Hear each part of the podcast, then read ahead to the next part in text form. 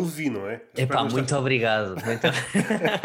Podia estar aqui a incorrer num erro. Nunca fizeram piadas com o teu nome associando a Levis, por exemplo, não? Mas eu tinha um tio, não era bem meu tio, era namorado de uma tia minha, portanto é um é tio por empréstimo, que me chamava Levi no pacote. Sofisticado? Uh, exato, exato, exato. Que por sua vez eu depois transformei numa, numa personagem que era um rapper que se chamava Levi no pacote. Se a memória não me falha, falaste no podcast com o Miguel no Contratempo que estavas a experienciar na quarentena essa, essa vida de, de Sim, rapper. Foi na altura, lá está, foi. Eu tive um, pá, uma injeção de criatividade e pá, deixa-me, sempre gostei muito de, de rap e, e, gosto da forma como. É engraçado que os rappers, eh, muitos deles são comediantes, não profissionais. Eu sinto que há muita comédia no rap, eh, os, os takes que eles mandam uns aos outros, eles próprios são, são muitas vezes cómicos. Mas não achas uh... que por vezes o rap desculpa muito das piadas fracas que eles fazem? Ah, sem dúvida, sem dúvida. E, e às vezes mais que isso, às vezes as piadas não são deles. Mas sim, como sim, está sim, com a batida por trás, eles estão protegidos. Depois há aquele fenómeno engraçado que eu já assisti várias vezes. Uh, falei em relação ao público, a percepção do público. O comediante faz aquela piada, sei lá, uns meses antes ou uns anos antes. A recepção é a piada fraca. O rapper faz a mesma piada com uma batida por trás anos depois. É pá, o gajo é genial. Aliás, eu sinto que isso, e não querendo aqui atirar pedras, porque eu gosto muito dos meus colegas todos, mas. Chat. Não, não, gosto de todos os meus colegas. Uh, mas, por exemplo, a comédia musical acaba por ter essa, essa facilidade, ou seja, eu sinto que é mais fácil fazer comédia musical porque tu teres aquela bengala de estás com uma guitarra, estás com um piano, ou quer que seja, já estás a adicionar outro nível à tua comédia, no fundo, e facilita um bocado o processo de fazer rir. Uma coisa que se tu se calhar dissesses só a falar normalmente, teria zero risos, colocado de uma maneira mais ou menos inteligente numa música, facilmente gera um aplauso, estás a ver? Às vezes é batota, humorista, ou seja, quem for um artista qualquer, dá uma sensação que exige demasiado do público.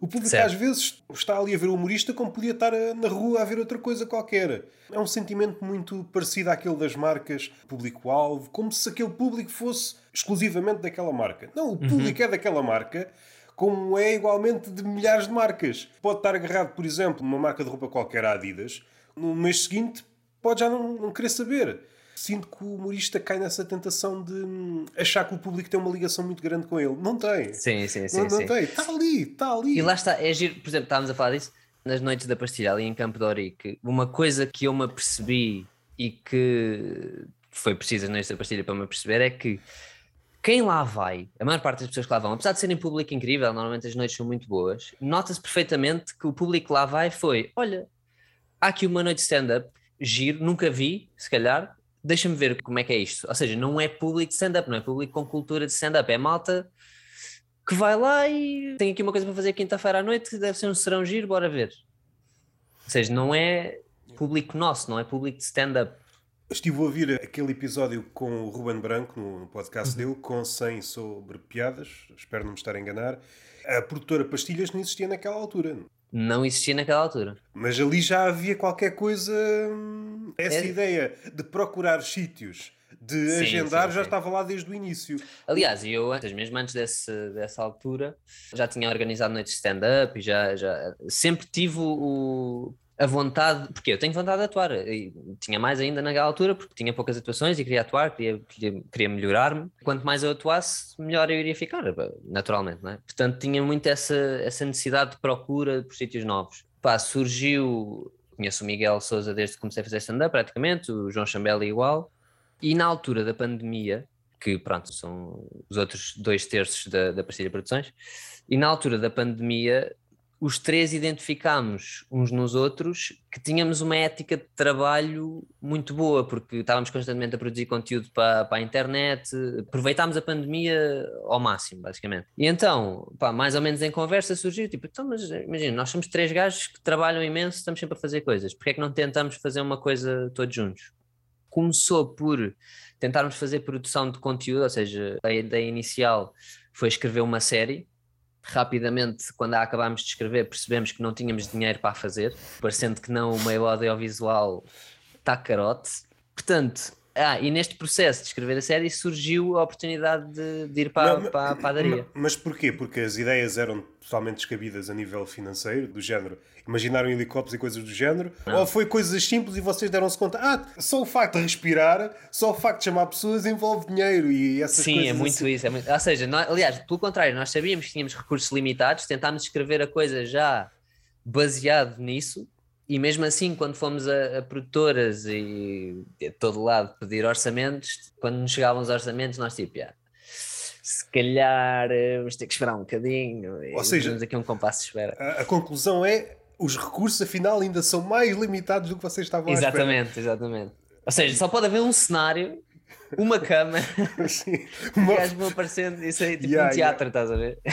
Não sei se já foi dava um bom início para, seja por uma série ou por uma curta. Esta ideia, não sei se é muito real ou não. O artista qualquer que lide com o audiovisual tem logo aqui uma ideia grandiosa e depois percebe, ah, afinal não posso ter o helicóptero, afinal não posso. Mas vocês partiram já de uma ideia muito modesta. E mesmo essa ideia modesta não deu. Lá está, ou seja, o, o Chambel estudou cinema, eu tenho algumas bases de cinema também. É uma coisa que se aprende, tipo, tu tens que escrever conforme os recursos que tu tens, ou pelo menos os que tu achas que tu tens. E nós claramente achávamos. E, nós, e lá está, nós escrevemos uma coisa super básica. Tem um lado engraçado. Yeah. A coisa mais audaz que nós escrevemos era gravar uma cena no aeroporto de Lisboa. Mesmo isso até foi relativamente mais simples em relação a, a muitas outras coisas. Pá, produzir uma coisa com mais ou menos boa qualidade em Portugal, é, em Portugal e em todo lado, pronto, é, é um investimento. O outro lado, normalmente, pelo menos esse é o meu parecer, é uma espécie de, de defesa. Quando tu te atiras para uma série, para um filme, seja um projeto qualquer, e pensas logo em algo grandioso, se a coisa não for para a frente, tens uma desculpa. Ah, eu... Exato. Ah, não deu. Não me arranjaram os três helicópteros. Mas Exato. se me arranjassem, era a melhor série. É uma espécie Exato. de desculpa. Agora, quando começas com algo mais modesto, dois gajos a falar, e se pensarmos, essa é a razão pela qual muitas curtas e às vezes até longas no nosso panorama português são coisas simples. É, é atores que se Sim. fecham numa sala ou num, num condomínio, filmam intensivamente durante. Não há aquelas produções durante meses partir de um sítio modesto e mesmo assim não dá. Tem um lado risível. É trágico, por um lado. É trágico. mas, mas tem um lado engraçado. Mas há de acontecer. E lá está, ou seja, nós somos pessoas com, com muitas ideias e estamos constantemente a fazer brainstorms, tipo, ok, como é que podemos transformar isto? Como é que, que outro tipo de conteúdo é que podemos fazer? E pá, é um processo que temos feito já há algum tempo. Neste processo todo surgiu a oportunidade de irmos para, para a padaria, lá está, e pá, os três fazemos stand-up, os três tínhamos vontade de, de, de ter um sítio nosso onde podemos testar o nosso texto, onde, onde podemos evoluir, que é, acima de tudo é isso que nós, nós queremos fazer, já não está ali para, para ganhar dinheiro e o dinheiro que temos feito tem sido reinvestido no, naquilo, comprámos um foco, comprámos um pano de fundo, ou seja, está a ser uma, uma grassroots, uh, um projeto grassroots. Mas sentiram que tinha de haver esse salto para dar uma imagem mais profissional? Segundo a minha ideia, aquilo que vocês faziam, não sei se em grupo, se individualmente, era já mais ou menos a mesma coisa, só que não tinham, para quem estava de fora, esse ar tão profissional. Sentiste que era preciso dar esse passo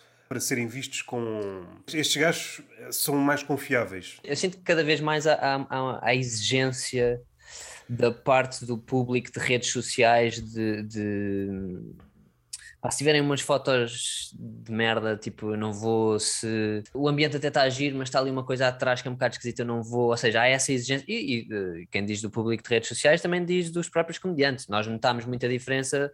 A partir do momento que, por exemplo, tivemos, uh, colocámos o foco, ou seja, há ali uma diferença no ambiente, na luz, houve logo uma alta maior a dizer: Ia pá, esse espaço parece bacana, dá para ir aí. Ou seja, parecendo que não faz, yeah. faz diferença. Não, Epá, e acho que é bom para, mesmo para, para a malta que está a começar e malta que já que apesar de já fazer há algum tempo também, não, ou seja, tem menos experiência, eu acho que é bom e é uma coisa que falta haver uh, comunhão. De repente o Guilherme Duarte está-se a dar com, com um miúdo que tem 10 atuações, estás a ver? Essa, essa proximidade é fixe porque pá, tu aprendes, uh, trocas ideias, uh, pá, um gajo que já faz isto há 5 ou 10 anos já viveu muita coisa que te pode passar, estás a ver? E isso, isso é fixe. E tivemos mais ou menos como missão também, aí falhámos redondamente, mas porque vimos que as questões uh, logísticas eram muito difíceis, nós queríamos trazer malta do Porto a Lisboa para criar, a, nós queríamos ser a ponte entre Lisboa e o Porto, estás a ver? Porque por alguma razão que ninguém conhece muito bem, quase que há aqui uma, uma rivalidade não falada, estás a ver? Não achas que foi mais ou menos sanada, até que ponto? Mas o Lisboa Comedy Club é mais ou menos um ponto de encontro. Muita gente, pelo menos tenho visto no Instagram, pessoal do Porto, que vai lá, normalmente em grupo, até por questões práticas, não é? Para claro. combinar carros, vão com alguma periodicidade ao Lisboa Comedy Club. Achas claro, que tem funcionado como isso que estavas a dizer?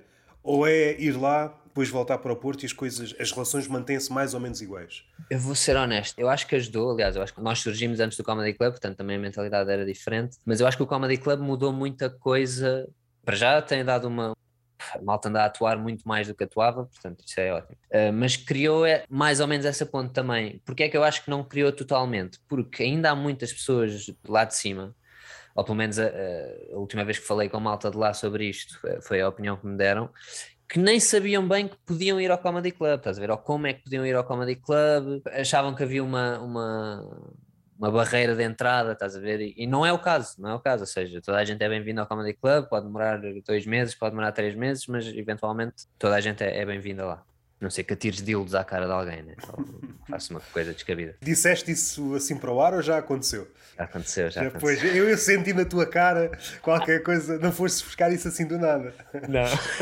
Há personagens do caraças, que também é uma coisa incrível do Comedy Club. Mas, mas também faz falta, também faz falta. É, é claro que isto nunca é sinónimo de qualidade. Pode haver dildos positivos e outros negativos. Depende da forma como claro, usas claro, o dildo. Claro. É bem estranho muito por fruto do pessoal que vingou nos últimos tempos, sobretudo a malta mais nova, e o pessoal agora que está a entrar olha para eles, hum, não vale a pena estar aqui a falar no abstrato, Carlos Coutinho Vilhena, Pedro Teixeira da Mota, certo, certo. olham como modelos e querem chegar ao ponto que eles estão muito rapidamente. E então tentam copiar, isto sempre existiu. O lado mau é que não há tanta gente a experimentar. Pode resultar... Ah, experimentar coisas diferentes, é diferentes. É isto é um perigo porque 90% das coisas falham. Mas há sempre qualquer coisa que pode acertar e abrir um caminho, seja na comédia, seja nos filmes, seja no, no, que for. Na Netflix, um filme que acerta uma fórmula e de repente nascem 10 ou 20 certo. e estafam a fórmula. Na última conversa que tive com o Carlos Moura, tivemos a bater neste tema. Eu acho que é próprio dos tempos. O erro não é tão elogiado como era e por isso vemos alguém, um modelo, seja o Carlos Coutinho Vilhena, seja o pessoal de uma geração mais antiga, o Ricardo Aruz Pereira ou o Bruno Nogueira, e tenta seguir dentro do possível aquilo que acha acho correto, mas aquilo que funciona para eles pode não funcionar para ti. Claro, claro, claro. Pode... Não, e acima de tudo, ou seja, tu enquanto artista, e ou seja, mesmo na visão do público, tipo, já existe o Carlos Coutinho Vilhena yeah, e já yeah. existe o Pedro Teixeira da Mota, e portanto, quem gosta do Carlos Coutinho Vilhena e do Teixeira da Mota já tem, já tem algo para ir ver, já tem conteúdo, ou seja, porque é que eu tenho que trazer mais disso? Mas lá está, há muito isso e, e, e principalmente, ou seja, por exemplo, malta mais nova que olha para, para eles como, como exemplos e vai muito atrás dos métodos, pá, e, e, mesmo fora da comédia, tipo a preparação antes de ir a palco, a conversa, de repente, qual é o termo que eles usam? Pá, eles usam muito a gestão de carreira. Pá, de repente, gestão de carreira é uma coisa que faz parte do vocabulário Sim, de toda a gente no, no, no mesa dos comediantes, estás a ver? Se esmiuçares mais, eu acho que há quase uma imitação, não sei se consciente ou inconsciente, das conversas que eles têm às vezes isoladamente, muitos dos tiques verbais que eles sim, têm, sim, sim, os comediantes usam-nos, não sei se no palco. Dando um exemplo, acho que é facilmente mensurável. Por exemplo, o Pedro Teixeira da Mota no podcast dele. Se ouvires comediantes novos no mesmo formato, uhum. de certeza que encontras tiques ah, e, muitos, e, claro, muitos, claro, e muitos, e muitos, e muitos. Isso pode ser problemático quando tu não dás conta. Eu ia dizer isso, já me aconteceu. Já me aconteceu, eu de repente, olha, por exemplo, de repente esta, esta expressão de repente, estás a ver? Eu sinto que foi muito popularizada pelo Teixeira da Mota, acho eu. Eu não acho que isso seja necessariamente mau, mas acho que é bom nós ganharmos consciência. E, por exemplo, eu quando ganhei consciência tentei afastar-me um bocado disso porque, lá está, é como ter sticks do Bruno Nogueira ou como ter sticks do Ricardo Aruz Pereira. Quando tu estás a tentar criar uma identidade e estás a ser associado a outros comediantes, não, não estás a conseguir fazer isso com sucesso, não é? Sinto que a nova geração está muito, está muito com aquilo de eu sou uma marca e tenho que me vender, ir àquele podcast não é bom para a minha gestão de carreira uh, e aparecer naquela rádio não é bom para a minha gestão de carreira e só posso ir a X podcasts por mês porque senão estou-me a vender demasiado. E tipo, bro, faz piadas, mano. É só isso. Tem aí cinco atuações, né? Já yeah, está a pensar exato, exato, exato. Yeah. tipo, escreve piadas, mano. Não tornando o quadro demasiado negativo, na mesma conversa o Carlos Moura também elogiou, em relação à geração dele que saiu do Levanta Ri, uma das críticas que ele teceu a ele próprio e à geração que saiu de lá, é que se pareciam muito uns com os outros. E ele diz, em contraste certo. com o que acontece hoje, é válida todas as épocas. As vozes que se distinguem nunca são muitas. Por isso que se distingue, toda a gente claro. distinguisse, ninguém se distinguia. Ele nota, ao ir ao Comedy Club, que há pessoal novo já ter uma voz. Se calhar é uma visão demasiado romântica. O que é que te leva a fazer comédia? Se calhar há aqui o separar das águas. Talvez anteriormente havia uma visão muito romântica e agora essa visão quase não existe, é deixada para segundo plano.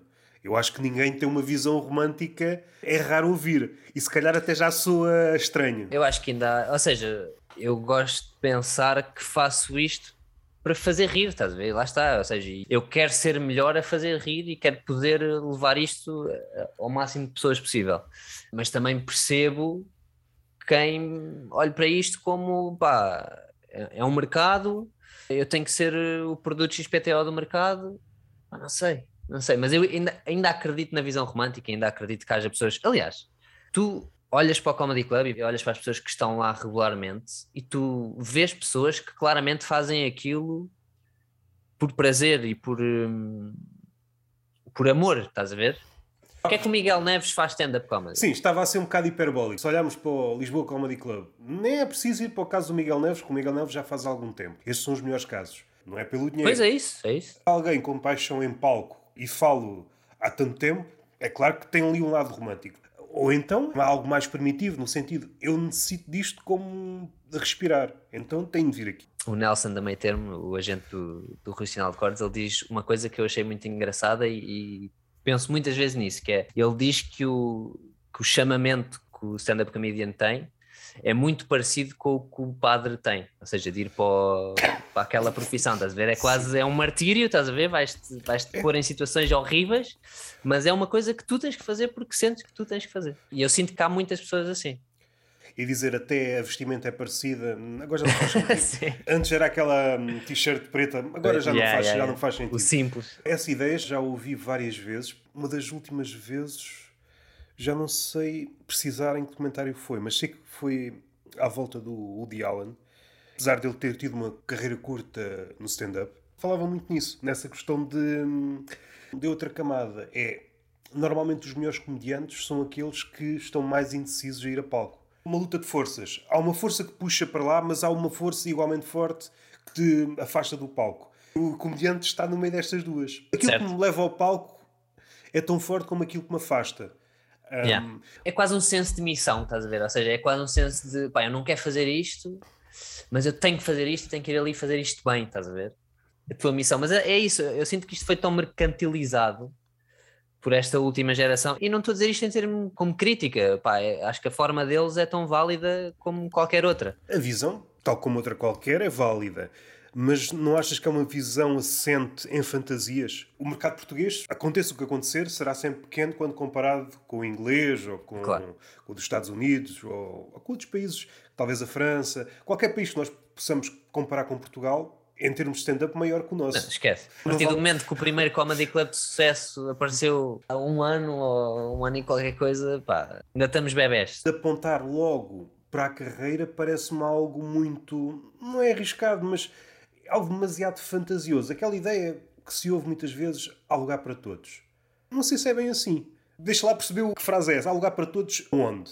Se considerarmos certo, certo, uma hierarquia, certo. não é? Há um lugar para todos para sermos, idealmente, pelo menos em questões monetárias, iguais ao Ricardo Aruz Pereira? Será que há? Duvido. Não, não, não. Agora vamos descendo na escada. Há lugar, para, ah, há lugar para todos para atuar. Ah, ok, já percebi. Mas isso é, mas isso é bom. Isso, isso é que é um meio, ou seja, isso é que é realmente existir o meio da comédia em Portugal. Se os comediantes em Portugal forem todos os gajos que estão a encher o Coliseu, não há meio. Há gajos que fazem Coliseus. Sim, deixava de haver existir o circuito de bares. Exatamente, exatamente. Existiram meios, há comediantes de clube, há comediantes que enchem o Coliseu, há comediantes que enchem assim auditórios mais pequenitos por aí por Portugal, ou seja, eu acho que essa hierarquia é o ponto de caramelo do meio. Ou seja, tem que haver. É, nos Estados Unidos é isso. Tu tens gajos que fazem vida a ser openers. Estás a ver? E nunca chegam a, ao estrelato e a ter especiais na Netflix e o caraças. Isso é que é o meio, e eu acho que é para aí que estamos a evoluir e bem. Isso aí já é o, como é que eu ia dizer, é a última transformação, se pensarmos em Dragon Ball,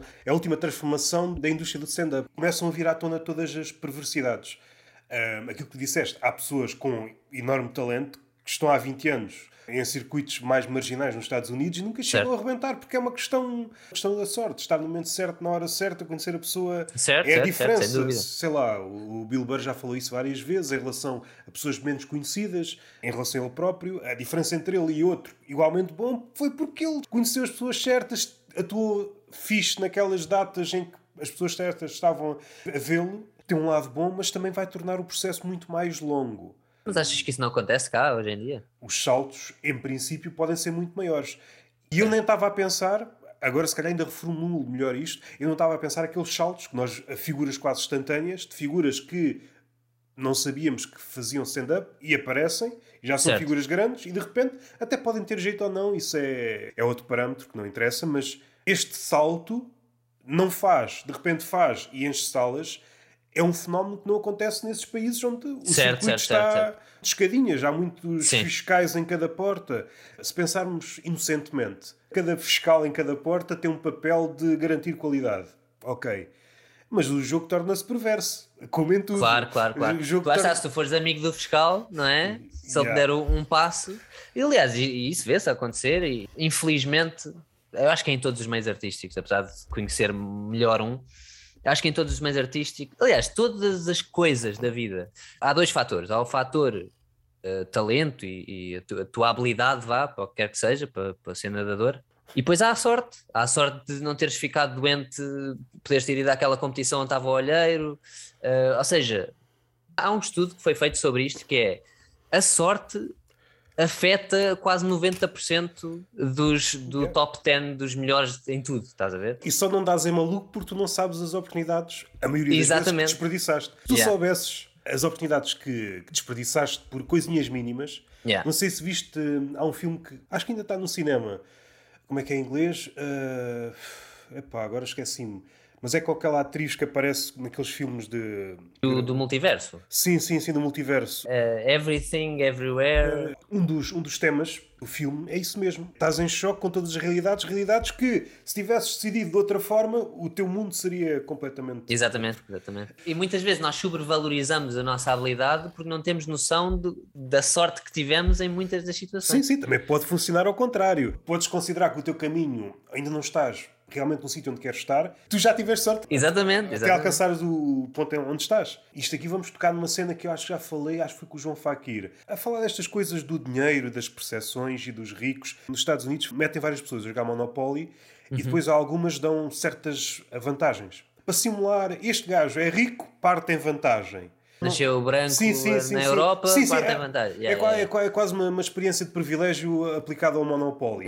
E uma das conclusões que eles chegam é que as pessoas normalmente, as ricas, consideram-se como escolhidas, como se aquilo Exato. não fosse uma sorte. É engraçado perceber, e mais que isso, o psicólogo a registrar os comportamentos percebe que o falso rico do Monopoly começa a adquirir comportamentos de rico real. Certo começa a ser arrogante, começa a bater as peças com mais força no tabuleiro, porque é como se fosse senhor do jogo, basicamente. Yeah, yeah, yeah, Mas aquilo é só um jogo, é só, não se consegue abstrair, é poderoso Exato. naquele jogo. Como o ser humano, quando tem poder ou pensa que tem poder, transforma-se noutra coisa. Mas não é só o ser humano, mesmo as pessoas, mesmo as pessoas à tua volta ganham essa percepção. Houve uma experiência, de repente estamos a falar só de experiências de psicólogo, foi, foi feita também em que, ou seja, eram grupos de pessoas e era escolhido aleatoriamente um líder.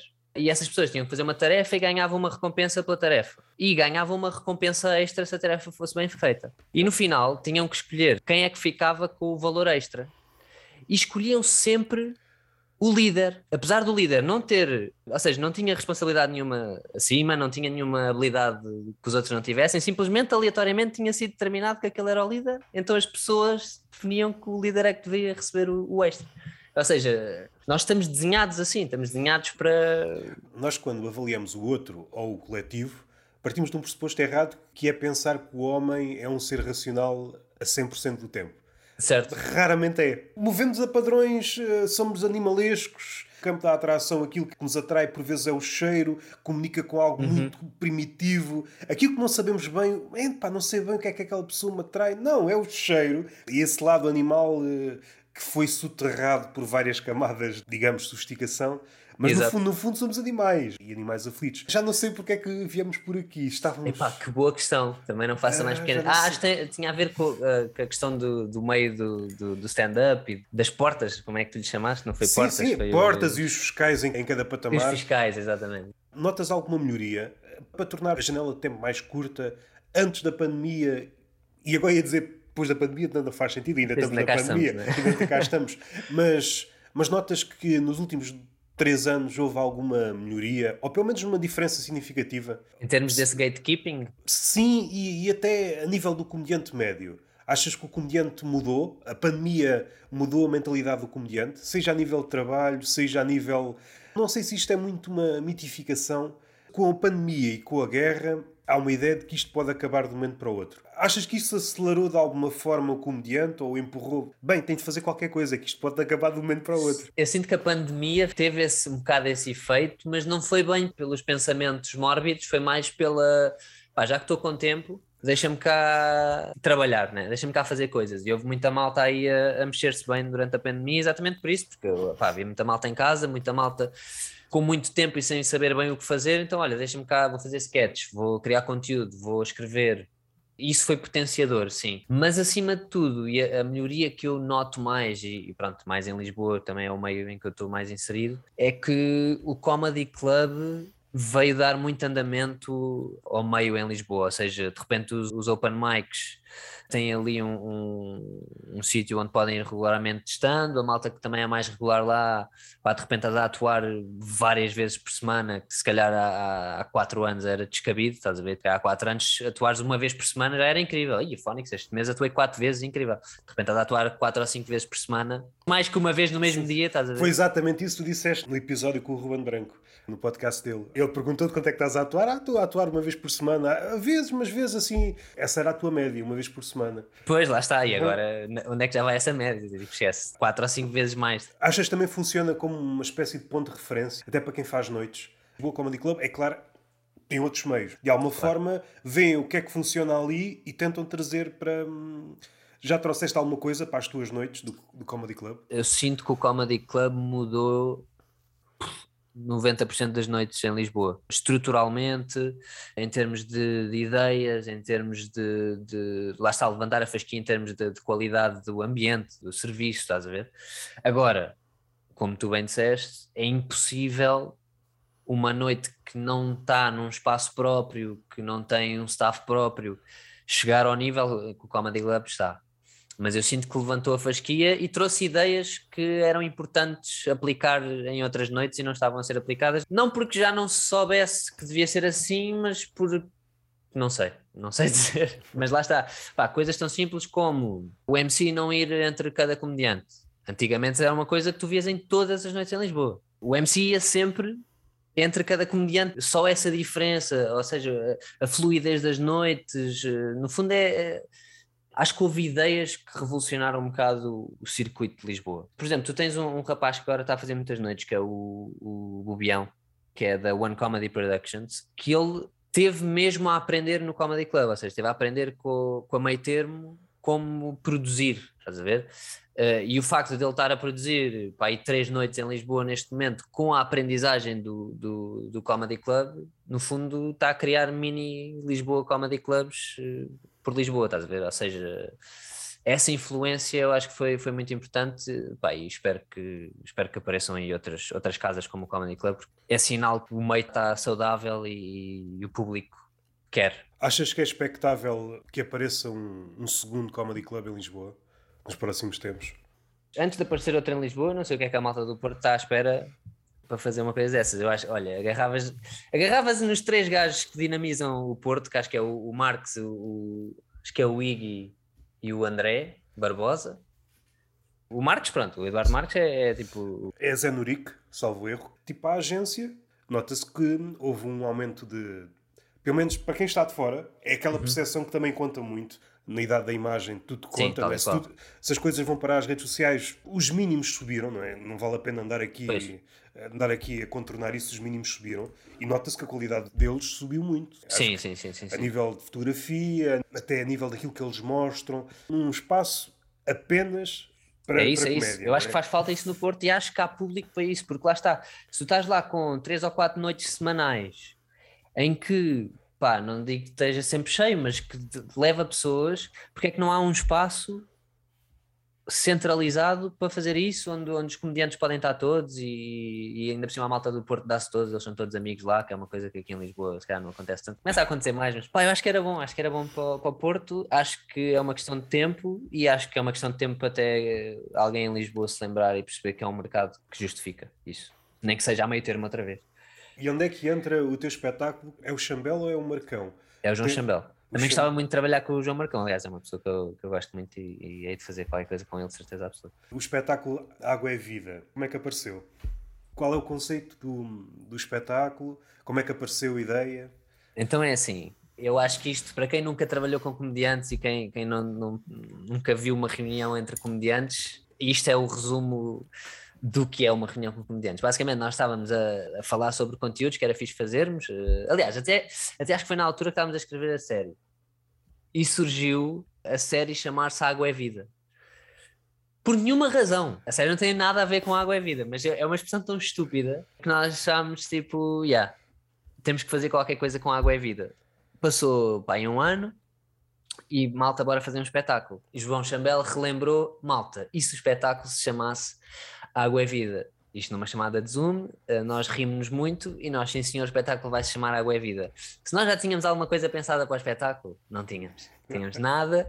Portanto, nós começámos com um título e como é que vamos transformar isto num espetáculo? Pai, basicamente o espetáculo transformou-se. É claro que tem, tem stand-up comedy, mas intercalado ao stand-up comedy tem quase umas TED Talks de pessoas a justificar certas coisas sobre a água. Tipo, há, há, há, um gajo que acha que a água é incrível, há um gajo que acha que a água não é incrível, há um gajo. Há um intervalo que para mim é o ponto alto do espetáculo. É o momento. Eu espero que um dia isto vá parar à internet porque é, é realmente das coisas que eu mais me orgulho em termos de comédia e, e acho que um dia vou-me arrepender de dizer isto porque as pessoas vão ver e vão pensar foda-se, aliás, horrível. Mas pronto, no fundo, no fundo é isto. Nós, nós começámos com um título ridículo, Água é Vida, vamos transformar isto num espetáculo e assim foi. Pelo menos a minha leitura é para brincar com aquela ideia dos influencers como se fossem messias a dizer às pessoas bebam água, porque água Exato, exato. Como tipo, se fossem os primeiros, não é? Isso é bem inovador, malta. yeah, exatamente. O nosso ângulo foi um bocado esse, tipo, como é que nós agarramos na coisa que é mais essencial para a vida, tentamos convencer pessoas a comprá-la, tentamos convencer pessoas que ela é uma merda, tipo, de repente há negacionistas da água, estás a ver? Tipo, é um bocado este o... Estava aqui a tentar encontrar, tipo, uma, uma família. Eu comecei a ver isso muito no Twitter. Influencers, sobretudo, a elogiar a água e e como que incentivar o outro a beber água, que é muito engraçado. Certo. Se tu és incentivado pelo influencer a beber água, tu não mereces viver, não é? Exatamente. Daqui a 20 anos temos influencers tipo, malta, respirem. Vocês deviam respirar mais durante o dia, não estão a respirar o suficiente. Sabem que o oxigênio é essencial para a nossa vida. Se procurássemos, de certeza que, que encontraríamos Já existe, algum é? exemplo. Vem tudo do mesmo caldeirão. O Twitter tem pelo menos vá, duas fações. É a fação, vá mais irritada e depois tem a, a facção do óbvio. Sim. Isto nasceu da, na facção do óbvio. Dizer as coisas mais óbvias, provavelmente em reação à primeira, porque quando vais para a indignação há sempre problemas e é chato, sobretudo quando és comediante, há sempre levas ali uma chuva de merda. Agora, se tu disseres o óbvio, que é uma coisa mais Sim, ou menos toda a gente concorda. Até porque hoje em dia ninguém está para pensamentos muito profundos. Tu vais dizer o óbvio. Ok, água é fixe. Ok, respirar yeah. é fixe tem algo muito risível. Sim, sem dúvida. Sem dúvida. O ângulo foi, foi um bocado esse. Foi, ou seja, isto é tão óbvio, é tão. É ridículo estarmos a pegar neste conceito. Eu gosto muito desse fenómeno. Já, já falei várias vezes. Este fenómeno de alguém dizer uma coisa óbvia e isso atrair eh, montanhas de pessoas. Recordo-me sempre de um episódio de uma gaja qualquer no Twitter a dizer que gostava de presunto. E entretanto aquilo tem 10 mil retweets. Porquê? Lembrei-me de uma fação que não está incluída nestas duas, pá, que é a fação de que os pais venceram o cancro. Também há muito esta ah. fação no Twitter. É um filho da, da fação do óbvio, não é? Uma coisa que é tipo unânime, toda a gente vai gostar, estás a ver? Pois essa fação, não sei em grupo inserir, mas sim, eu acho que está a ganhar preponderância. Yeah. Inicialmente era relativo a coisas que, que te aconteciam, doenças ou, ou tragédias certo. que pudessem acontecer. Como isso já não rende, ou seja, como precisas de estar tão ativo no Twitter, tu já vais buscar coisas a outras pessoas. Há pessoas com relatos tristes todos os dias. A tua vida não pode ser assim, desculpa lá, mas isso não pode acontecer todos os dias, não.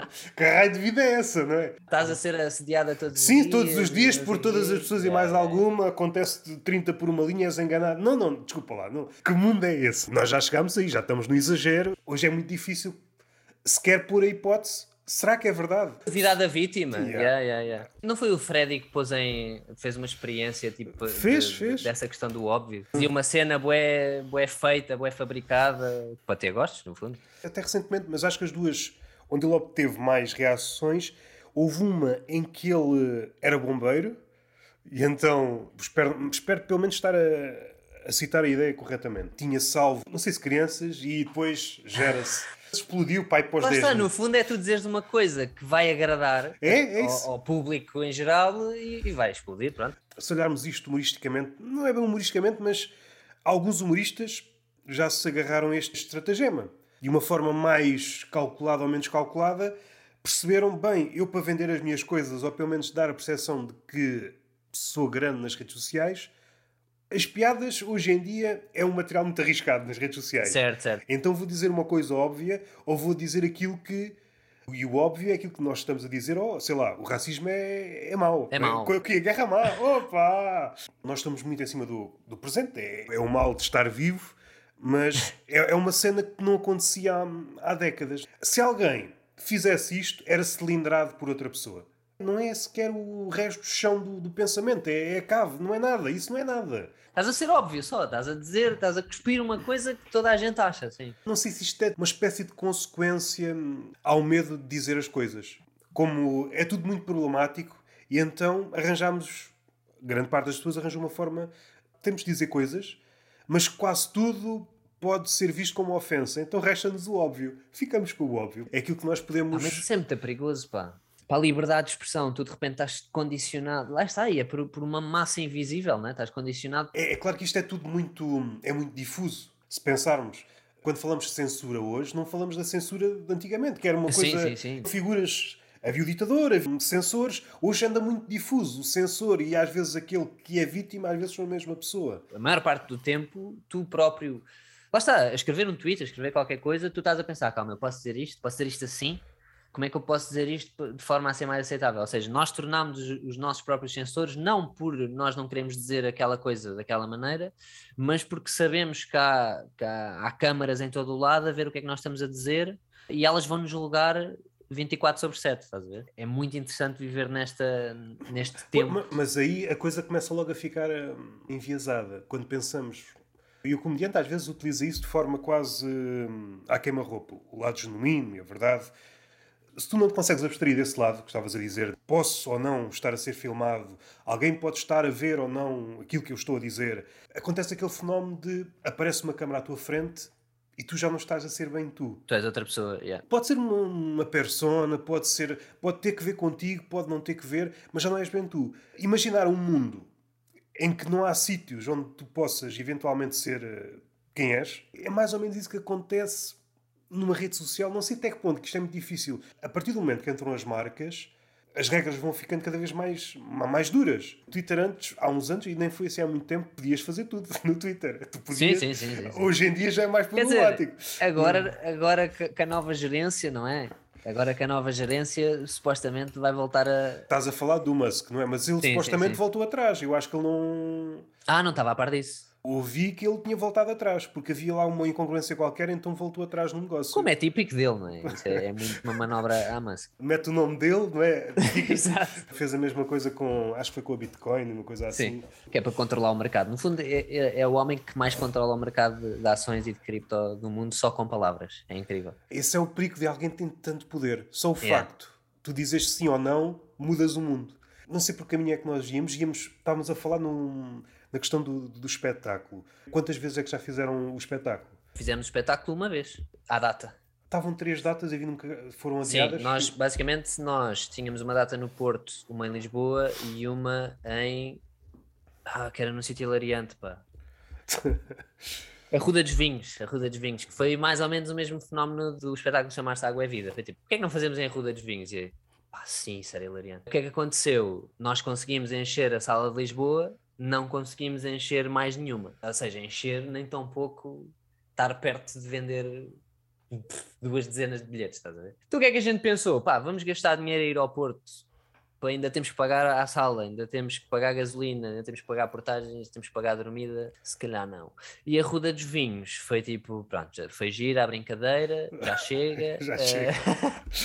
Vamos lá ser é? homenzinhos é? agora, não é? Exato. Basicamente enchemos a, a sala do, do Comedy Club só. Éramos para ter feito ali uma sala uh, em Lisboa também, derivado de vários problemas, nomeadamente com a Câmara, com próprias pessoas do teatro, etc., acabou por não, por não ir para a frente também. Uh, portanto, só tivemos a oportunidade de, de fazer a, a, data da estreia, pá, que foi absolutamente incrível. Adorei aquilo, tenho pena de não, não termos conseguido fazer a data de ontem, porque eu acho que pá, temos aqui uma cena boa, estás a ver? Mas depois lá está, é a questão de nós não temos nome. Ia fazer esta pergunta, mas é aquela pergunta que ninguém sabe responder. Como é que se faz essa transição, não é? De um comediante que é anónimo. E às vezes não é tão anónimo, às vezes já tem algum peso nas redes sociais. Mas pegar nesse peso das redes sociais para o mundo real. Tens que fazer vox pops no, no, no, no diário, no diário não, no relatório DB, tens que, tens que ir para o 5 para a meia-noite, tens, tens que aparecer num sítio que já tem visibilidade, que não é o caso de nenhum de nós. Conseguimos fazer o milagre da primeira data. Acho que vai ser um milagre difícil de repetir, porque quem queria ver já viu a malta que nós conseguimos amealhar das noites da pastilha, que não, pá, parecendo não, não é assim tanto, não é? porque a maior parte das pessoas que lá vão depois não, não, não são super fãs de comédia. Os que são foram ver o espetáculo, estás a ver? É o que é? Tens de criar um conteúdo viral. Ou seja, é a possibilidade. Pois, a possibilidade de um gajo aparecer, por exemplo, no Lisboa Comedy Club, um gajo mesmo muito bom, já é uma, uma postura quase não é do nosso tempo, mas esquecer as redes sociais, uhum. focar-se apenas no, no Comedy Club e noutros sítios quaisquer. Percebes da reação do público, gosta mesmo daquele gajo. Está um ano ou dois no, no Comedy Club e no circuito, agora decide fazer um solo. Achas que esse passo é impossível sem, sem as redes sociais? Não é impossível. É impossível encheres uma sala com mais de 100 yeah. lugares. Imagina, estou muito regularmente no Comedy Club. Estão lá 50 pessoas por noite. Se calhar dessas 50 pessoas converte-se em, no máximo, tipo 5 seguidores. Estás a ver? Desses 5 seguidores converte-se em zero bilhetes vendidos, estás a ver? Yeah, tipo, yeah. Não, não são sim, essas 5 pessoas sim, que vão comprar sim, bilhetes, estás a ver? Estão-se a cagar, tipo, yeah, curtiram Agora, naquela noite. Cria logo um cenário negro. É que as redes sociais, sobretudo o Instagram, têm este lado muito. É, assim, é negro e realista. Por exemplo, fazes qualquer coisa, sei lá, vais a um sítio até que com alguma visibilidade ganhas alguns seguidores. Ganhas 20 seguidores. Passado um bocado, cinco desses seguidores abandonam. Yeah, vão-se embora. Vão-se embora. Como Passar, se faz? Yeah, yeah, passar mais um bocado, vão outros e tu ficas com cinco. E aqueles cinco ficam lá a pairar. Se calhar um daqueles sim, sim. interage contigo. Depois há um dia que tu fazes uma coisa que ele não gosta e ele vai-se embora e fica sem ninguém. Yeah, tal e qual. Isto é mesmo boeda complicado. Por exemplo, eu noto, por exemplo, tenho uma noite que correu bem, ganho 10 seguidores. Incrível.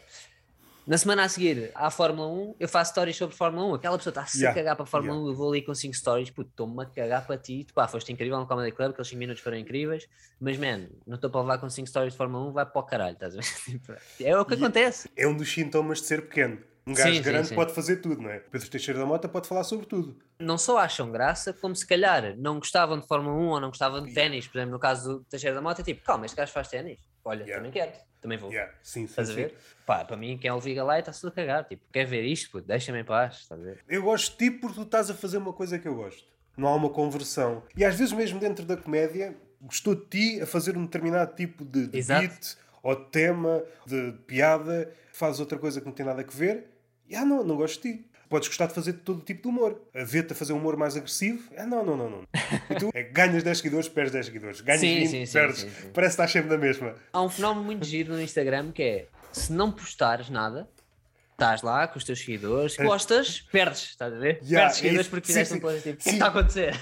Há sempre alguém que, que te abandona quando postas alguma coisa. Yeah, yeah, yeah. Tipo, lembra-se que aquele gajo existe, ah, mas este gajo existe, eu não curto. Tchau. Se eu não postar nada, aparecer daqui a 20 anos, tenho bons seguidores. Yeah, yeah, yeah. É isso, estar lá só, tipo, é, é, é 1% de crescimento, estás a ver, por ano, yeah. mas vais Sim, mas vais crescendo. A probabilidade de falhares com uma piada é muito grande. E atrás merda, já para não falar desse fenómeno de teres de lidar com a merda, depois encaras a merda como queres. O comediante fica sempre. Hum, fica sempre um bocadinho tonto.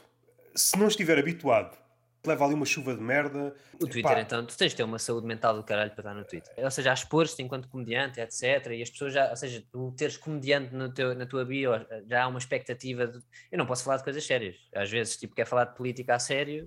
Tipo, ah, isso não teve piada. Eu, tipo, bro, eu só estou a dar uma opinião. Yeah, calma, não calma contigo. Piada, a expectativa já da tua parte, e, tu tens de ter uma, uma saúde mental do caralho. Durante a pandemia houve, houve aí situações no Twitter que hum, dá vontade de mandar o telemóvel fora. O comediante hoje, para estar no Twitter, tem que ter uma, uma cabeça muito.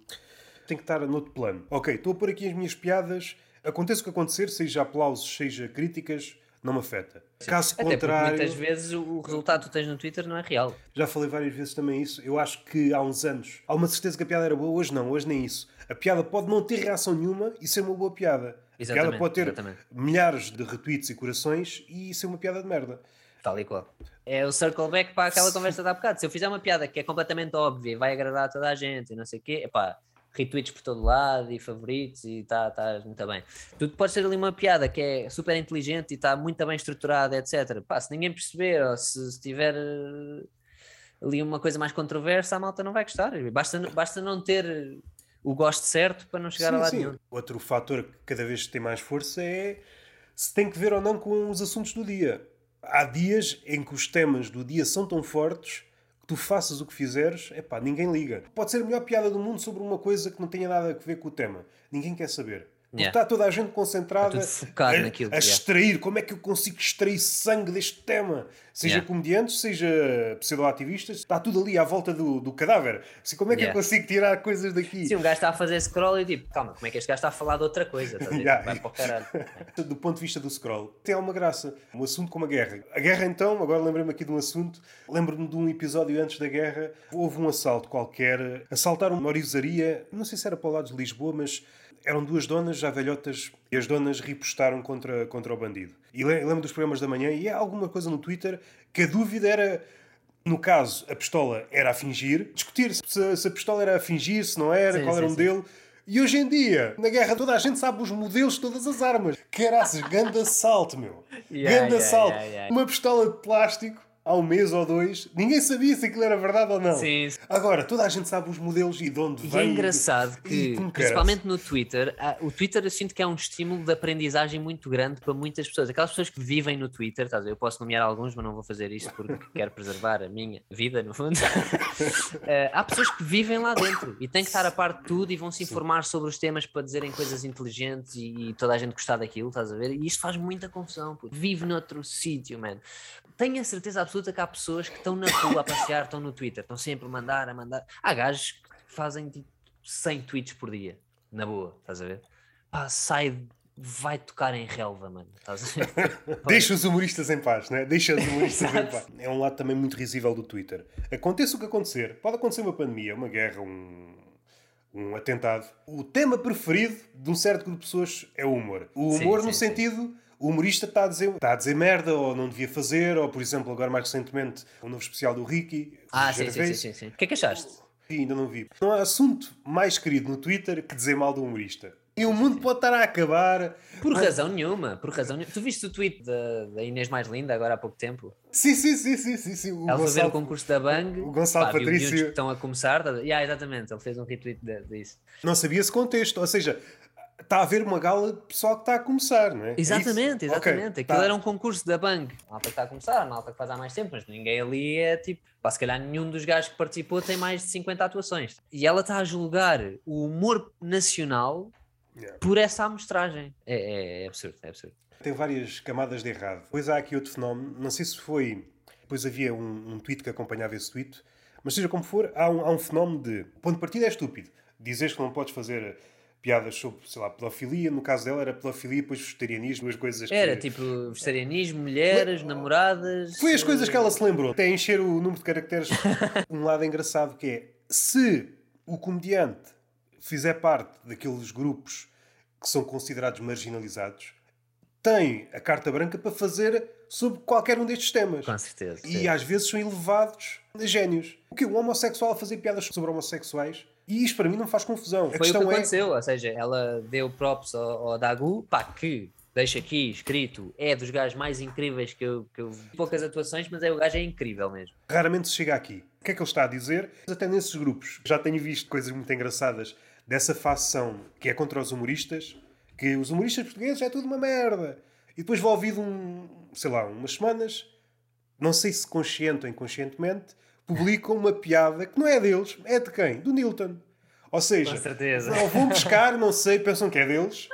Nada contra o Newton, isto não é para particularizar no Newton, é mais na questão de os humoristas portugueses são todos uma merda. Mas olha é. lá a piada que eu estou a fazer, que nem sequer é minha. Fico logo com o estômago a, a borbulhar. A respeito da análise, eu acho que nunca chegamos a este lado. Ou é comediante, então é uma merda, ou então faz parte de um grupo, é sempre bom. Muitas das vezes o que acontece é que essa pessoa está a fazer uma piada que já foi feita. É merda certo. na mesma.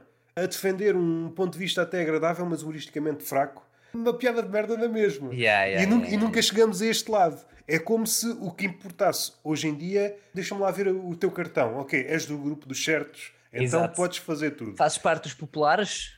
Podes fazer tudo. És só um humorista? Não. Um humorista branco não podes fazer. Não podes fazer. Eu gostava que essas pessoas dessem uma espécie de lista. Mas que tópicos é que realmente podemos fazer? Só para ter uma ideia. Exato. Quais são os temas que podemos falar, Inês? Diz-me. Eu falo sobre isso. A Pantone, agora acho que é duas cores por ano. Dizem eles esta é a cor do ano. E eu propunha o este ano, ano, não digo o tema, mas quatro ou cinco temas. Este ano só podem falar sobre estes cinco temas. É e... pá, isso era incrível.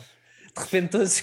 Tínhamos essa proteção. Nós estamos a cumprir as regras, Todos os anos definia-se os limites do humor e era literalmente, era tipo cinco coisas, o resto está fora. A forma como se escolhiam esses temas, isso deixa para os sábios. Tinha cinco temas e era com esses cinco temas. Uma espécie de ONU, estás a ver? Uma yeah. ONU do, yeah. do humor. e a ONU do humor definia quais eram os cinco temas do ano. Quais são os ah, cinco temas menos problemáticos para 2023, por exemplo? Né? E escolhíamos, e era esse debate. A partir daí, quem ofendesse um humorista no Twitter era preso. Vinha um, um polícia, desculpa lá, estou protegido pela lei. Tu não me podes mandar abaixo. Eu estou. De repente a GNR, meu amigo, uh, portanto, você fez um tweet a falar mal do humorista que fez uma piada sobre frigideiras, você sabe perfeitamente que o pantone do humor definiu que frigideiras era um tema, portanto você vai para a cadeia cinco meses para pensar bem no que fez. Pá, adoro, adoro, adoro. Isto tem muito falsidade e no fundo, no fundo é só um jogo de egos. No fundo, estas pessoas nem gostam nem odeiam o humor. Falam do humor como podem estar a falar de outra coisa. Sim, sim, sim. Falar destas coisas no tom que elas usam gera bom engajamento. É cavalgar uma onda. Yeah. Aliás, foi o que ela fez. Ela, ela disse uma coisa genérica yeah. uh, a dizer mal do humor. Sabe perfeitamente que quem a segue pensa da mesma maneira, vai ter gostos. É por isso que aquele tweet existe. A questão do Kiko, o Kiko que fez, quando percebeu que aquilo estava a dar visibilidade, foi: olha, sim senhor, já que isto está-me a dar gostos, vamos a isso. Há esta mentalidade de de cavalgar a onda do, do que dá gostos e retweets e, o que quer que seja. Antes havia uma espécie de mínimos, mínimos éticos. Hoje não, sim, hoje sim, não há. Sim, hoje é, é, o que for, é o que for. Há uma cena que eu tenho vindo a perceber. Este grupo que não gosta muito do humor português e, e é muito engraçado. Agora lembro-me de outra coisa. Eles têm sempre um exemplo para dar. Depois é engraçado que esse exemplo faz merda e eles têm que estar sempre a mudar uh, de exato, exemplo. Exato. Eu recordo-me, há uns anos era o Luís C.K. Depois fez merda, vão buscar outro, ah, depois faz merda, depois vão buscar outro. Agora é James A. Caster. É o Sim. exemplo deles. Até que ele faça uma merda e então eles têm que ir buscar outro exemplo. Sim, de repente descobre-se. descobre-se que o primeiro especial no repertório dele, acho que é aquele onde está o fundo, não sei se é verde. Onde Sim, ele, ele fez fala... um que era com várias cores, né? Tipo, Sim, eram quatro, eram quatro onde ele yeah, fala yeah. da separação. Ele, afinal, batia na mulher. Aquele personagem, ele entra com, dizendo que é um polícia disfarçado, se a memória não me falha, no fundo, é ele não conseguir lidar com a culpa de bater na mulher. Exatamente. E então exatamente. tem de ir buscar outro comediante. Que também acontece com as palavras. Isto é o mesmo fenómeno de não se pode dizer esta palavra, por exemplo, preto. Isto acontece mais sim, no, sim, sim. No, nos Estados Unidos. O Ricardo Aruz Pereira já falou várias vezes sobre isso. Estão sempre à procura de uma palavra que seja hum, higiênica, mas assim que usam a palavra, ela torna-se pesada outra vez. Sacha Baron Cohen fez uma brincadeira muito gira com isso. Pá, que eu achei genial. Que a personagem dele, o Bruno, aquele yeah. cabeleireiro, foi a um talk show com uma plateia só de negros, estás a ver? E ele tinha adotado uma, um puto negro. E ele tá, estava a dizer que tinha ido à África e tinha trocado o puto por um iPhone, estás a ver? E ele, quando, e ele a dizer: Ah, eu estranhei muito, porque eu fui à África e havia lá muitos African Americans. E a plateia, não, são africanos. E ele, ah, não, não se pode dizer isso, isso é ofensivo. Dá a volta, é incrível. E é, é isso, ou seja, de repente tu estás a usar uma palavra, mas, estás mas a transformar isso... completamente é, o significado isso... de tudo. É um terreno muito pantanoso. Por exemplo, há pouco quando disse asiático em relação àquela atriz, hoje em dia já pode ser problemático. O facto certo, de eu não certo, saber certo. a origem certa da, Sim, da se é atriz. É coreana, se, é... se eu for ainda mais generalista, se eu disser é uma atriz do mundo, ninguém pode acusar de racismo. Pois é, pois é, pois é, pois é. O problema é se for até ao continente. Se for até ao Exato. continente, Agora, é aquela for... coisa de tipo, se tu disseres que odeias asiáticos, e é horrível, mas se disseres que odeias pessoas, não, não, sim. Ah, ok, o mal é saber demasiado geografia. É especificidade, exatamente. exatamente. A geografia, no fim de contas, é que nos ensina o racismo. Exatamente. Nós não soubéssemos que há países Exatamente. Aliás, que ângulo engraçado. As pessoas costumam dizer que a origem do racismo é a ignorância. Não, senhor. Não, é o conhecimento. É o, o conhecimento, é, que é, é, que é a origem do racismo. Se, nós fosse, se ninguém soubesse que havia países, não havia racismo. Não tornares demasiado abstrato, dizias que era sempre um, um, ser humano, alguém do planeta, do teu exato, planeta. Exato, exato. Tu não, não tinhas forma. A partir do momento que entra aquela frase, que também há variações, é o diabo encontra-se nos detalhes. Sim, sim, sim, sim. O diabo entrou aqui mesmo nos detalhes. Exatamente. À medida que tu, tu entras nos detalhes, o racismo entra. Mais uma arma contra outra frase que é as generalizações são más. Não, não, esta é boa. sim. Desculpa lá, quase uma cruzada pessoal. Vê-se em todas as esferas, seja no Twitter, seja na televisão, seja às vezes debates que poderíamos dizer de pessoas minimamente eruditas. A maioria das vezes eu sinto que está toda a gente a dizer lugares comuns contra lugares comuns.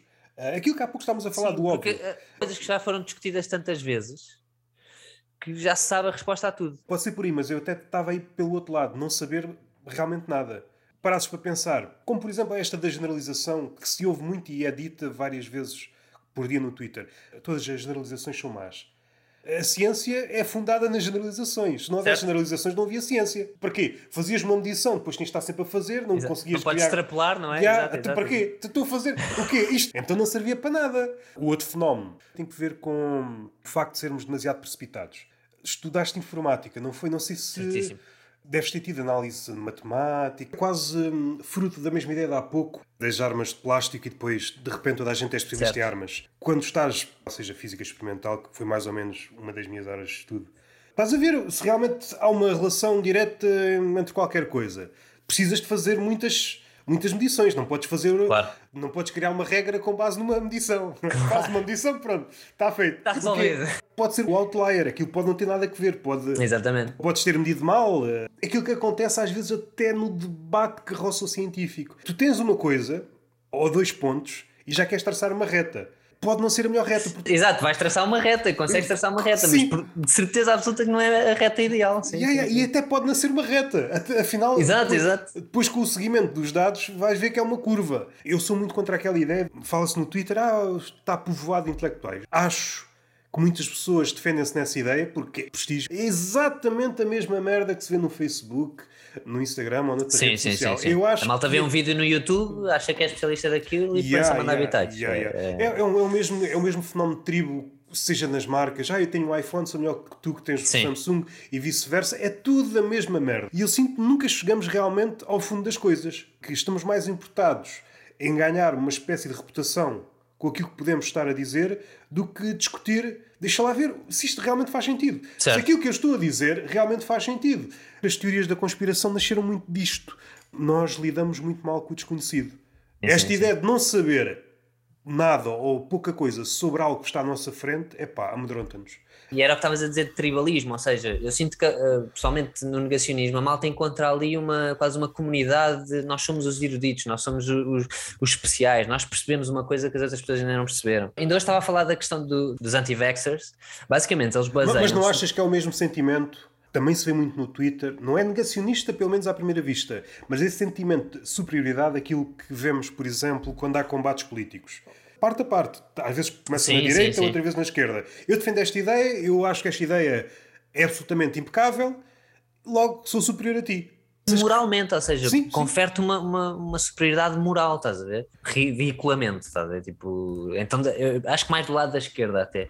A esquerda acha que à partida tem superioridade moral. Sim, parte sempre de um sítio. Eu tenho sempre a certeza de todo o lado certo e vocês são os plebeus. Exato, Ainda exatamente. que no discurso dela lute contra esta ideia de plebeu.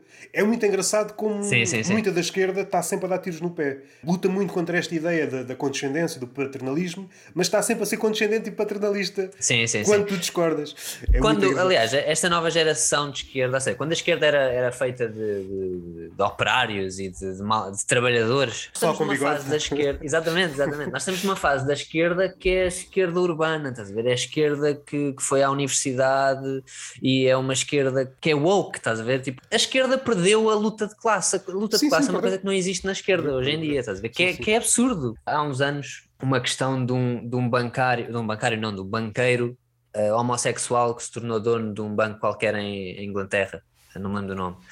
E a esquerda a aplaudir, e assim senhor, finalmente um homossexual é, é um banqueiro, estás a ver? E eu tipo, malta, o que é que está a acontecer?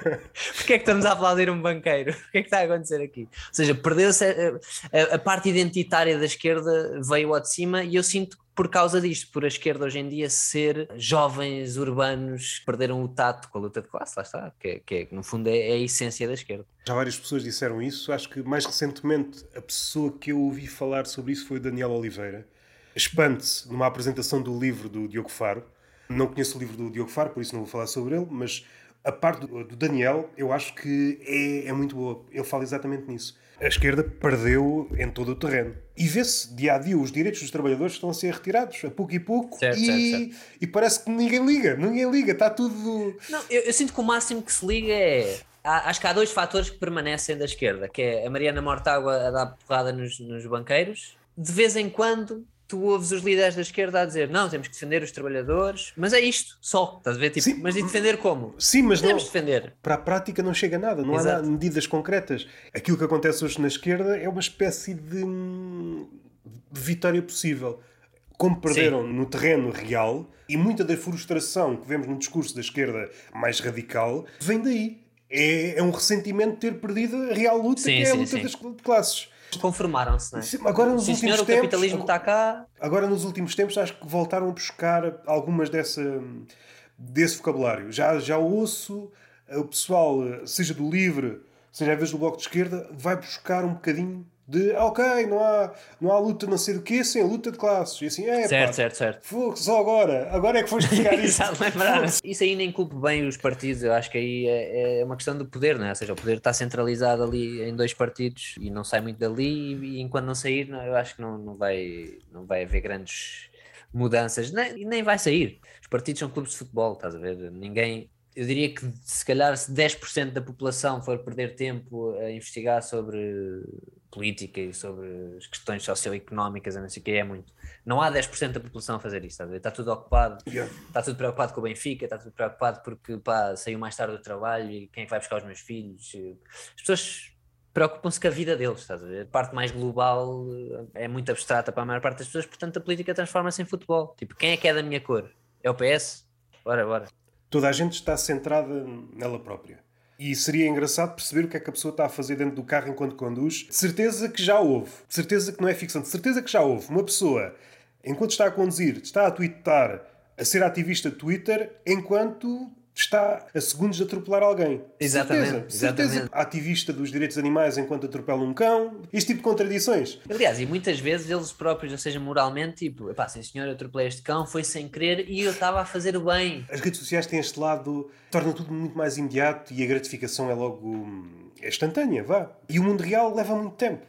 Há É. muitas pessoas que só usam o mundo real para carregar smartphones hoje em dia, não a usam para lá nada. Exatamente. E para fundos de selfie. Se bem que o fundo também já pode ser no, no- com ser uma um croma, não é? Hum, mas voltando para a comédia, há pouco falaste, falaste no último especial do, do Ricky. O que é que te agradou assim a, a traços gerais? Ou melhor, vamos pegar no ponto da polémica. Há uma polémica segundo a qual, e não sei se tem peso, mas algumas vozes disseram que ele foi preguiçoso. Alguns comediantes até em Portugal, seja, seja lá fora. Tiveste essa leitura? Achas que não? eu vou dizer honestamente, eu percebo porque é que alguém diria isso. Eu acho que há coisas tão geniais. Construiu. Aliás, a piada de início. Eu, eu vi a piada de início antes de ver o, o special, porque foi o trailer que a Netflix colocou. O trailer do special dele está escrito de uma forma tão inteligente Quer dizer, pronto, também não é, não é a coisa mais genial que eu já vi, mas eu acho que está escrito de uma forma muito inteligente. Portanto, não, não concordo com esses, com esses comentários. Basicamente, eh, ele está quase a explicar ao público como se o público fosse muito burro, e, ou seja, claramente ele está a falar para. Ele sabe perfeitamente o que é que está a fazer. Ele sabe que vai haver insurgência contra o que ele está a dizer, portanto, ele já está a explicar tudo, tintim por tintim. Olha, isto é ironia. Olha que isto é ironia. Olha, fiz outra vez. Estão a ver? Fiz outra vez, seus malucos. Ou seja, ele já sabe o que é que está a acontecer. Aquele special está escrito já plenamente consciente da consequência que vai ter. Estás a ver? E eu acho isso muito inteligente. Se é justificado ou não, uh, não sei, pá. Já há muitas nuances desta. Lá está, ele não quer fazer mal a ninguém com o que ele está a dizer, estás a ver? E acima de tudo, o que ele está a dizer foi pensado e foi bem pensado, estás a ver? Se fosse uma coisa que ele tinha dito que lhe tinha saído na altura e que era horrível e era macabro, não é pá, é uma coisa que foi escrita, foi pensada. Pronto, eu, eu gostei. Se calhar eh, há ali uma coisa ou outra que eu percebo que tenha causado o, movimento que causou, principalmente ali na, na, questão trans, e percebo o argumento de que é uma coisa cansada, tipo, façam piadas sobre outra coisa, concordo parcialmente com isso. Acho que as piadas foram bem feitas, não há ali mal e acho que são temas eh, interessantes de, de falar. Metem-nos a pensar, eu, eu, é giro a comédia fazer isso. Houve coisas ali que ele disse que me puseram a pensar, tipo sobre trans, sobre o que quer que seja, e, e isso é bom. Isso é bom. Talvez há uns anos, se pensássemos que antes do último especial do Chapéu, poderíamos uhum. pensar há certas pessoas inatacáveis. Eu certo. pode dizer tudo, não lhe acontece nada. Assim, de facto, de facto, já vou porrada. E não vou uma facada porque não calhou. Não sei até que ponto, porque isso é muito difícil estar a ajuizar se as coisas têm ligação ou não. Se tem ligação com o caso do Will Smith. Acho que sim, sabes? O caso do Will Smith abriu um precedente. Abriu o... As pessoas perceberam, calma, então eu posso ir, eu posso ir a palco e dar um chapadão num gajo. Aliás, tanto que aconteceu num, num espaço de duas semanas, se calhar. Yeah, yeah, yeah. A, a questão do, do Dave Chappelle e do Will Smith. E o agressor do, do chapéu quis logo fazer melhor. Não, não, eu não posso ficar com uma chapada, eu tenho que levar uma faca logo. Exato, exatamente. Foi uma faca ou foi a... um, um revólver? Acho que era uma faca, acho que era uma faca. Agressões verbais eu acho que são coisas completamente. Tu podes chamar estúpido outro gajo. E acontece no, no daily basis. Mas, mas isso, Diariamente isso, as pessoas chamam estúpidas umas yeah. às outras. Pensa-se no Twitter como algo fora do mundo real. Eu acho que é uma espécie de. Eu não sei como é que aquilo se chama, não sei se é formigueiro.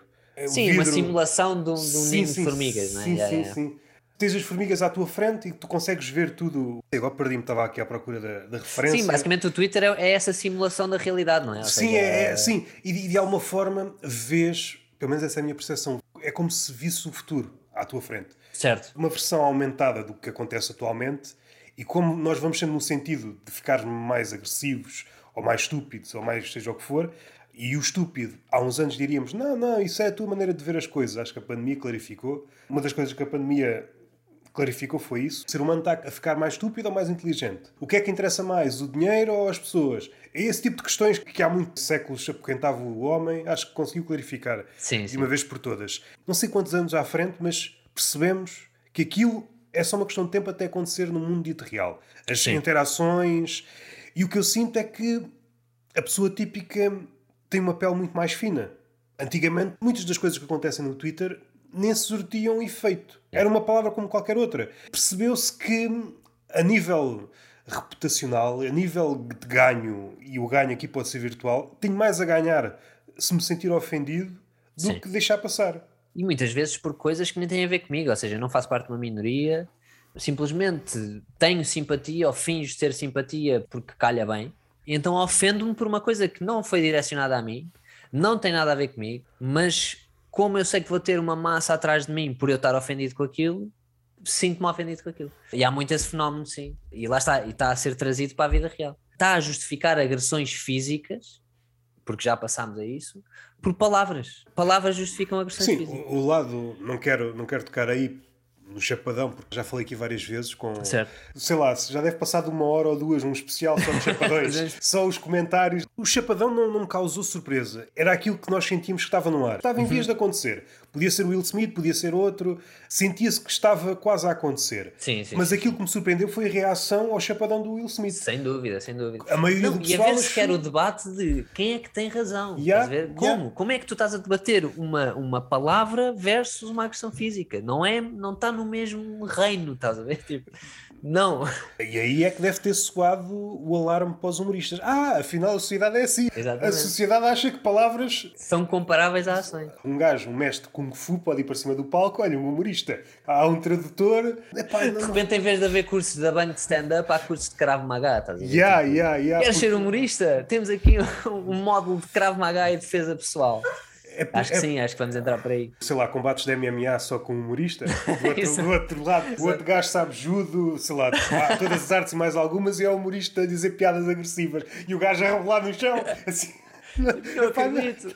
Não me digas mais nada. Claro, tenha calma, tenha calma. Você agora jogou baixo. Quando olhamos panoramicamente, isto que estamos agora a, a assistir são coisas reais. Se recuarmos, sei lá, alguns anos, percebemos que na altura, ah, não, isto nunca vai acontecer. E isto é válido, seja em ambiente de guerra. Não, ele é um gajo porreiro. O, o Gervais aborda isso no, no special. Ele, quando aborda os, os transexuais, ele estava a dizer que se há 30 ou 50 anos nós tivéssemos a- disséssemos a alguém: Olha, tu daqui a 50 anos não podes dizer que uma mulher não tem pênis. Se tu disseste isso a uma pessoa há 50 anos, a pessoa ficava tipo: Tu és burro. Claro que posso dizer isso, estás a ver? Porque uma mulher não tem pênis. Hoje em dia isso é tenso, não podes bem dizer isso, estás a ver? E ele aborda isso, a evolução de uma coisa que hoje em dia é aceitável, daqui a 10 anos pode ser a maior atrocidade que tu podes dizer, estás a ver? É sempre um exercício humorístico, mas às tantas pode ser desencorajador porque percebemos que o mundo pode ficar a um sítio demasiado negro. Há vários exemplos e uma das coisas que me diverte é perceber os vários exemplos. Sei lá, por exemplo, as universidades de Direito em que os estudantes não querem ou- ouvir sobre violação porque isso Certo. pode, pode melindrar de alguma forma. Mais uma vez, se recuares, basta 10 anos, isto é um sketch. Alunos de Direito que que ouvir as leis sobre, sobre violação, epá, isto É absurdo, é absurdo. é sim, absurdo. sim, sim. Estamos a caminhar sempre para este lado cada vez mais absurdo. Das cenas que eu só dei conta há, há uns tempos é o chamado o ativismo da gordura e depois o ativismo da deficiência. Eles partem da mesma ideia, que aplicam em todos os ativismos. Por exemplo, aquela ideia de que todos os corpos são bonitos.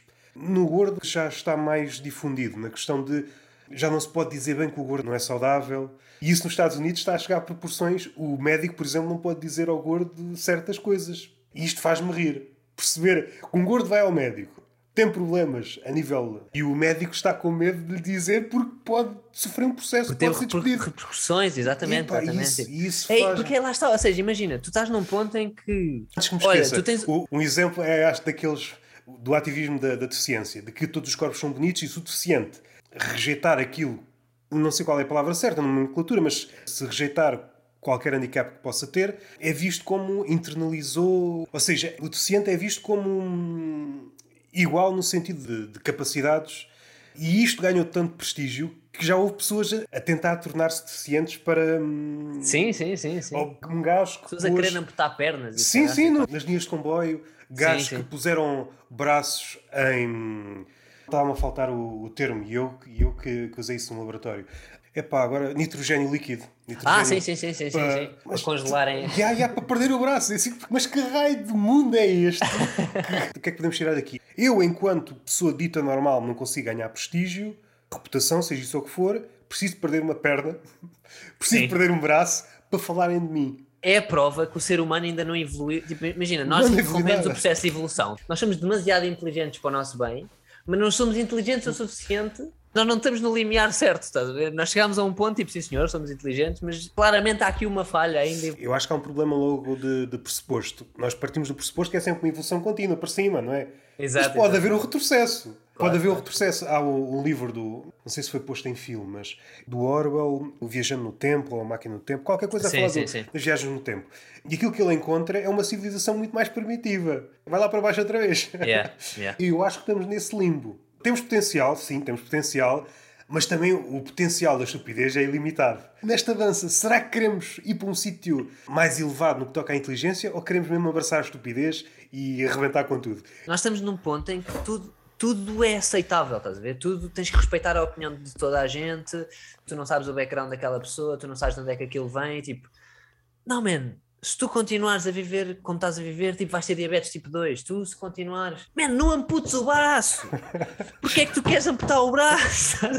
e no fundo a pessoa vai dizer: Eu quero mais seguidores nas redes sociais. Mas seguidores para quê? É, é o que estamos a dizer. Porquê é que nós vivemos num mundo em que o médico tem que ter medo de dizer a alguém, tipo, você devia correr mais? Estás a ver? Dizer esta frase é tenso eu, como médico, tinha medo de dizer isto ao meu paciente. Olha, você se calhar uh, ia fazer mais exercício. Há, há, uma variação que eu também tenho agora. O psicólogo atual não pode dizer nada que contradiga a paciente. Se disser alguma coisa negativa, a paciente ou, processa. Gostava de falar com um psicólogo a esse nível, para perceber se um psicólogo não pode dizer nada, se calhar é por isso que que há aquela imagem dos filmes que o psicólogo ou o psiquiatra está sempre calado.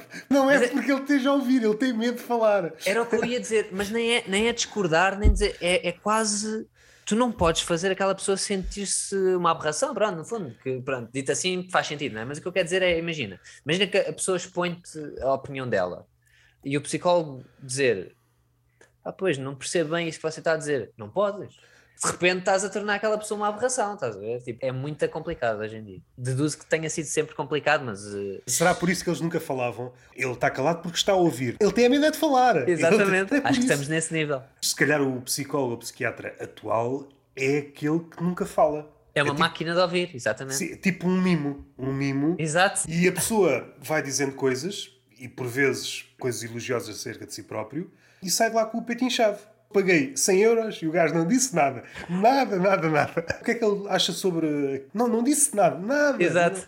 Nada. É, Epá, yeah, yeah. Pá, não estás a perceber. Fui um, fui um psicólogo, pá, o gajo é incrível sair de lá, pá, satisfeitíssimo. Então, mas o que é que ele fez? Teve caladinho, caladinho. É. ouviu-me, tive lá, desabafei, estou bem. Nós perdemos a capacidade de desenvolver colegas de café, estás a ver? Tipo amigos de ir ao café, estás a ver? Porque estamos enfiados nas redes sociais, já não temos amigos de ir ao café. Então temos psicólogos, basicamente é isto. Se calhar já estavas aí pela, pela cena de a terapia hoje é quase, é quase como uma moda. Sim, sim, sim, sim, Já ninguém enfrenta bem os problemas. Quem tem possibilidades, vai um terapeuta, não é? Vai um terapeuta. Exato. Mas esta ideia também já não é bem nova. Woody Allen, que também tinha esta, este lado vá mais, mais nervoso ou mais neurótico, também ele já brincava com a situação do psicólogo, de um, de um terapeuta. Mas esta ideia, humoristicamente, agrada-me de alguém que vai a um terapeuta e o terapeuta está com medo de dizer seja o que for. Sim, está constantemente calado. yeah, não yeah, posso, yeah, eu não posso dizer nada, eu não posso dizer nada.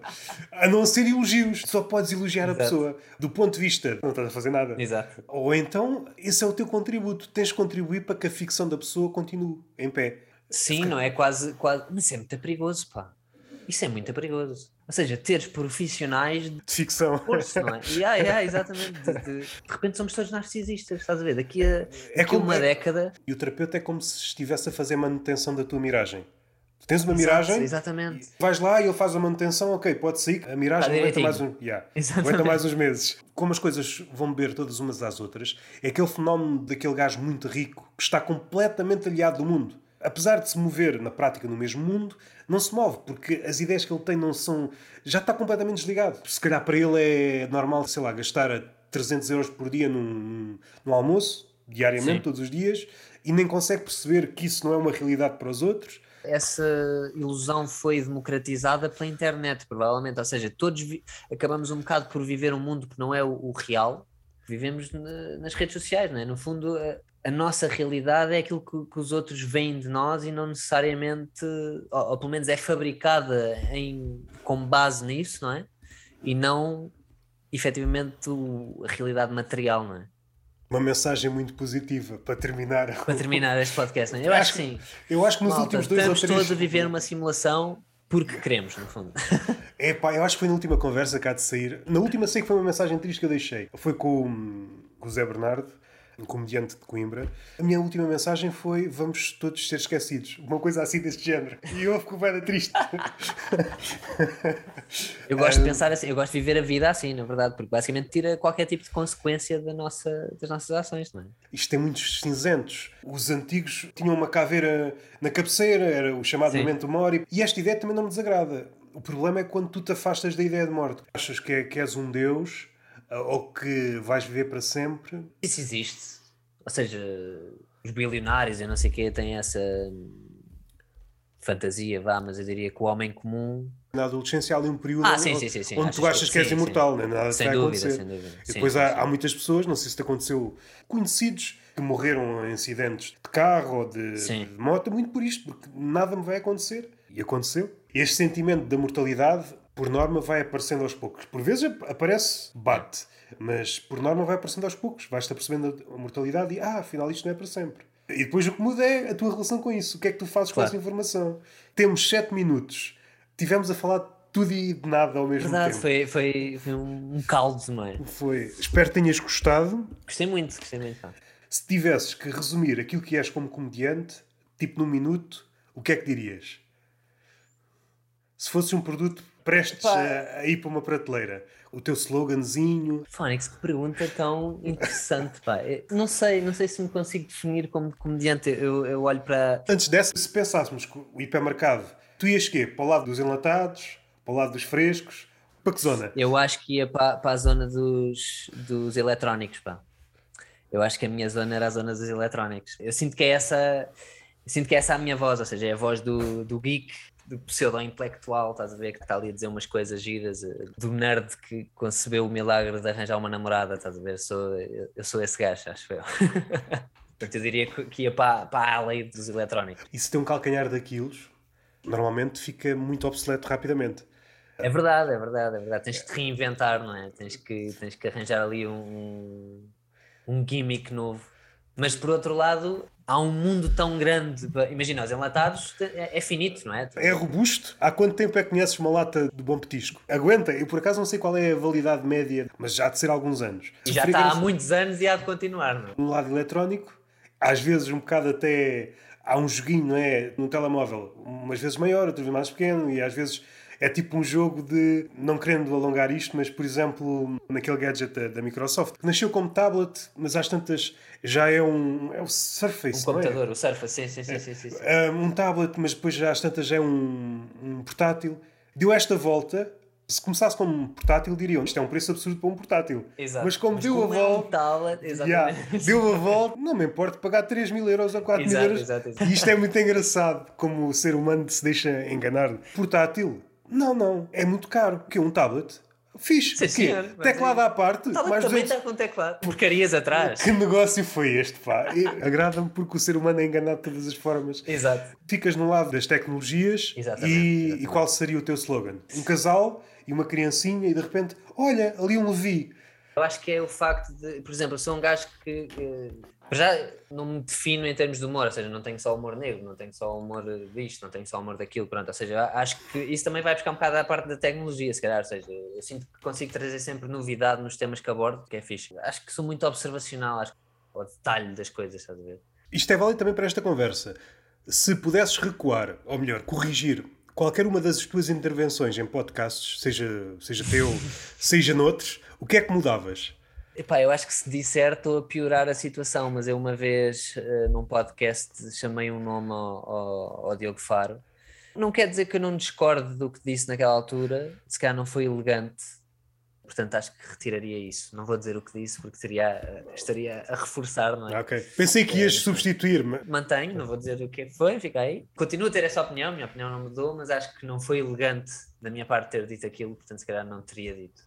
Queres promover alguma coisa? Se vos der jeito, sigam-me aí nas redes sociais. Levi Galay só há um, em princípio, porque eu tenho o nome mais esquisito de sempre. Eu acho que foi com a Diana Nogueira que falei sobre isto. Uma das primeiras pessoas a falar no teu nome, já há muito tempo. Por que é que não falas com o Levi? Tinha apontado e, entretanto... E eu, nessa semana, encontrei vários Levis.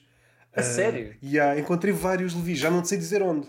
Mas chega a É a aparecer tua um... atenção que já estava mais. Yeah, yeah. Naquela semana só queria ver Levis. Yeah, yeah, yeah. Eu vi um Levi na televisão a falar sobre qualquer coisa. E assim, caraças.